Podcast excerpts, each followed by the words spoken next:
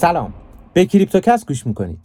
بیت کوین در یک هفته گذشته سقف تاریخی خودش رو اندکی بهبود داد و رکورد شصت و هشت هزار و هفتصد و نود دلار رو ثبت کرد. هرچند وضعیت نمودار قیمت در مجموع در فاز اصلاحی قرار داره و میشه انتظار افت در قیمت رو داشت. اتریوم هم با رفتاری مشابه سقف تاریخی خودش رو تا محدوده چهار هزار و هشتصد و شصت دلار بهبود داد و در فاز اصلاحی قرار گرفت. محمد حسن دادجو هستم و با من همراه باشین با مهمترین اخبار هفته در دنیای ارزهای دیجیتال.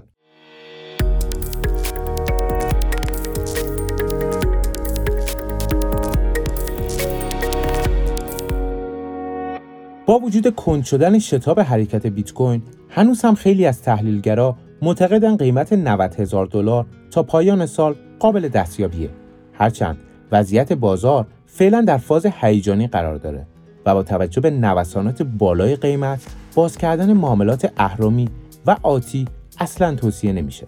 به نظر بعضی از تحلیلگرا، اصلاح بیت کوین تا محدوده پنجاه و نه تا شصت و یک هزار دلار و تثبیت قیمت در این محدوده میتونه به تداوم روند صعودی اون کمک کنه. البته باید به این نکته هم اشاره کنیم که آپدیت جدید بیت کوین به نام تپروت نزدیکه و خیلی از کارشناس‌ها با امیدواری به این قضیه نگاه می‌کنن. این آپدیت در بلاک هفتصد و نه هزار و ششصد و سی و دو اعمال خواهد شد و در سافت ورک تپروت، بیت کوین تا حدودی فضا رو برای ایجاد قراردادهای هوشمند در محیط این بلاکچین باز می‌کنه و امکان تعریف پروژه‌های دیفای در بیت کوین فراهم میشه.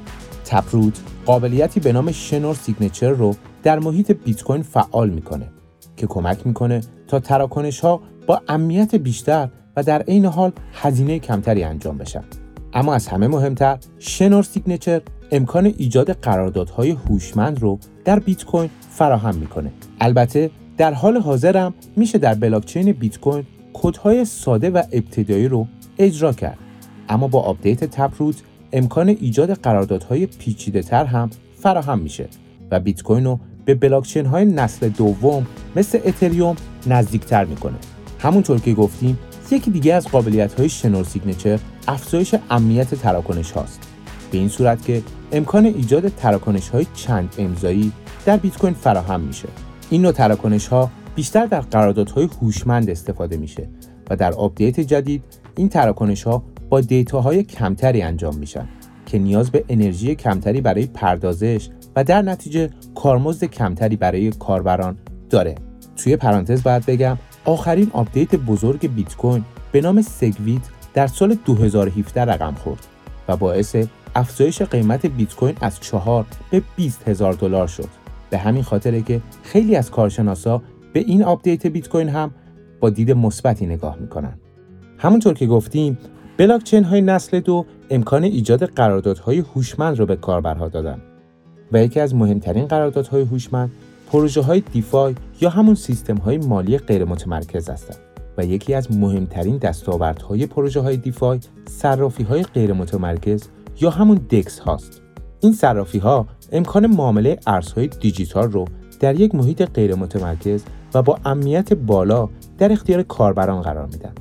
بانک جی پی مورگان در آخرین مقاله خودش اعلام کرده که سیستم مالی غیر متمرکز یا دیفای فضای زیادی برای رشد داره و شاید همین امر هم باعث شده توسعه دهندگان بیت کوین به فکر امکان ایجاد قراردادهای هوشمند در این بلاکچین باشند و میشه انتظار داشت که بلاکچین های مرتبط با توسعه قراردادهای هوشمند مثل اتریوم، سولانا و کاردانو عملکرد خوبی رو در آینده داشته باشند.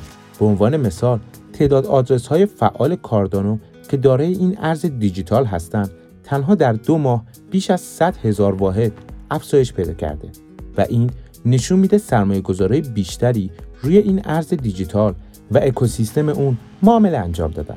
بنیانگذار صرافی غیر متمرکز وان اینچ هم گفته طی سه تا پنج سال آینده صنعت دیفای به شدت رشد خواهد کرد. طبق داده‌های ارائه شده توسط دفیلاما، ارزش کل دارایی‌های قفل شده در پروتکل‌های دیفای در حالی که در ماه اکتبر دویست میلیارد دلار بود، در عرض دو هفته افزایشی بیست و پنج درصدی داشته و حالا به بیش از دویست و پنجاه میلیارد دلار رسیده که به معنای ثبت اوج تاریخی جدیدی در این حوزه است. در همین راستا سولانا حتی پا رو فراتر گذاشته و صرافی غیر متمرکزی راه اندازی کرده که از هوش مصنوعی برای مدیریت معاملات استفاده میکنه.